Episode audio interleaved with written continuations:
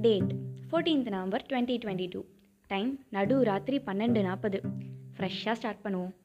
First love என்னடா ஃப்ரெஷ்ஷாக start பண்ணுறேன்னு சொல்லிட்டு மறுபடியும் முதல்ல இருந்தா? அப்படின்னு நீங்கள் யோசிக்கலாம். ஆனால் புதுசாக ஏதாச்சும் ஆரம்பிக்கணும்னா பழசு கொஞ்சம் புரட்டி தானே ஆகணும். ஹாய் ஹலோ வணக்கம். நீங்கள் கேட்டுட்ருக்கிறது கோலாறு மீபை அஜய் அவ்யா. ஒரு ஒருத்தரோட ஃபர்ஸ்ட் லவ் எக்ஸ்பீரியன்ஸும் இஷ்டத்துக்கு இருக்கும்.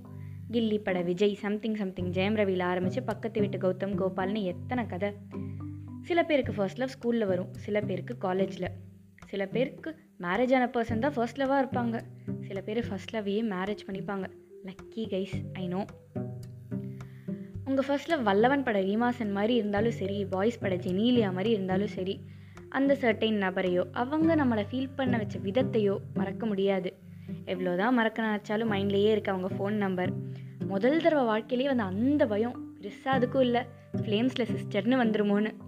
ஒரு நாலு மாதம் ரோட்டில் வாழ்ந்து ஸ்கூலுக்கு போகிற மாதிரி போகிற நம்ம. ஃபஸ்ட்டு டைம் கண்ணாடி பார்த்தா அந்த டைம் என்னதான் பேசினாலும் கலாய்ப்பாங்கன்னு தெரிஞ்சு வருஷம் ஃபுல்லாக அந்த ஒரு நாளைக்கு வெயிட் பண்ணி ஹாப்பி பர்த்டே சொல்லிட்டு ஹார்ட்டை பிடிச்ச அந்த டைம் எப்பயுமே படுத்தோன்னே தூங்குற நம்ம முதல் தடவை இருட்டில் ஃபேன் சுற்றுறத கவனிச்ச அந்த டைம் தானாக சிரித்தது சாப்பாடு புளிச்சது வீணாக வெட்டி சீனு வீராப்புக்கு நாலு சண்டை. கால் இங்கே தான் இருக்கும். ஆனால் கண் மட்டும் அங்கே பார்க்கும் அங்கேருந்து ரெண்டு கண் அப்பப்போ நம்மளை பார்க்குதுன்னு தெரிஞ்சதுக்கப்புறம் ஓகே பாய்ஸ் அண்ட் கேர்ள்ஸ் இதுதான் காதல்னு சொல்லி முடிக்கிறதுக்குள்ள லைஃப் ஃபாஸ்ட் ஃபார்வர்ட் பண்ணி உங்களை இங்கே கொண்டு வந்து நிறுத்திடுச்சு. லைஃப்பில் இவ்வளோ தள்ளி வந்ததுக்கப்புறமும் ஃபர்ஸ்ட் லவ் உங்களால் மறக்க முடியல தானே? அதுக்கான தேவையும் இல்லை. மூவ் ஆன் ஆகிறதுக்கு மறக்கணுங்கிற அவசியம் இல்லைங்கிற அழகான ஒரு கருத்தை ஃபர்ஸ்ட் லவ் நமக்கு சொல்லி கொடுத்துருக்கு.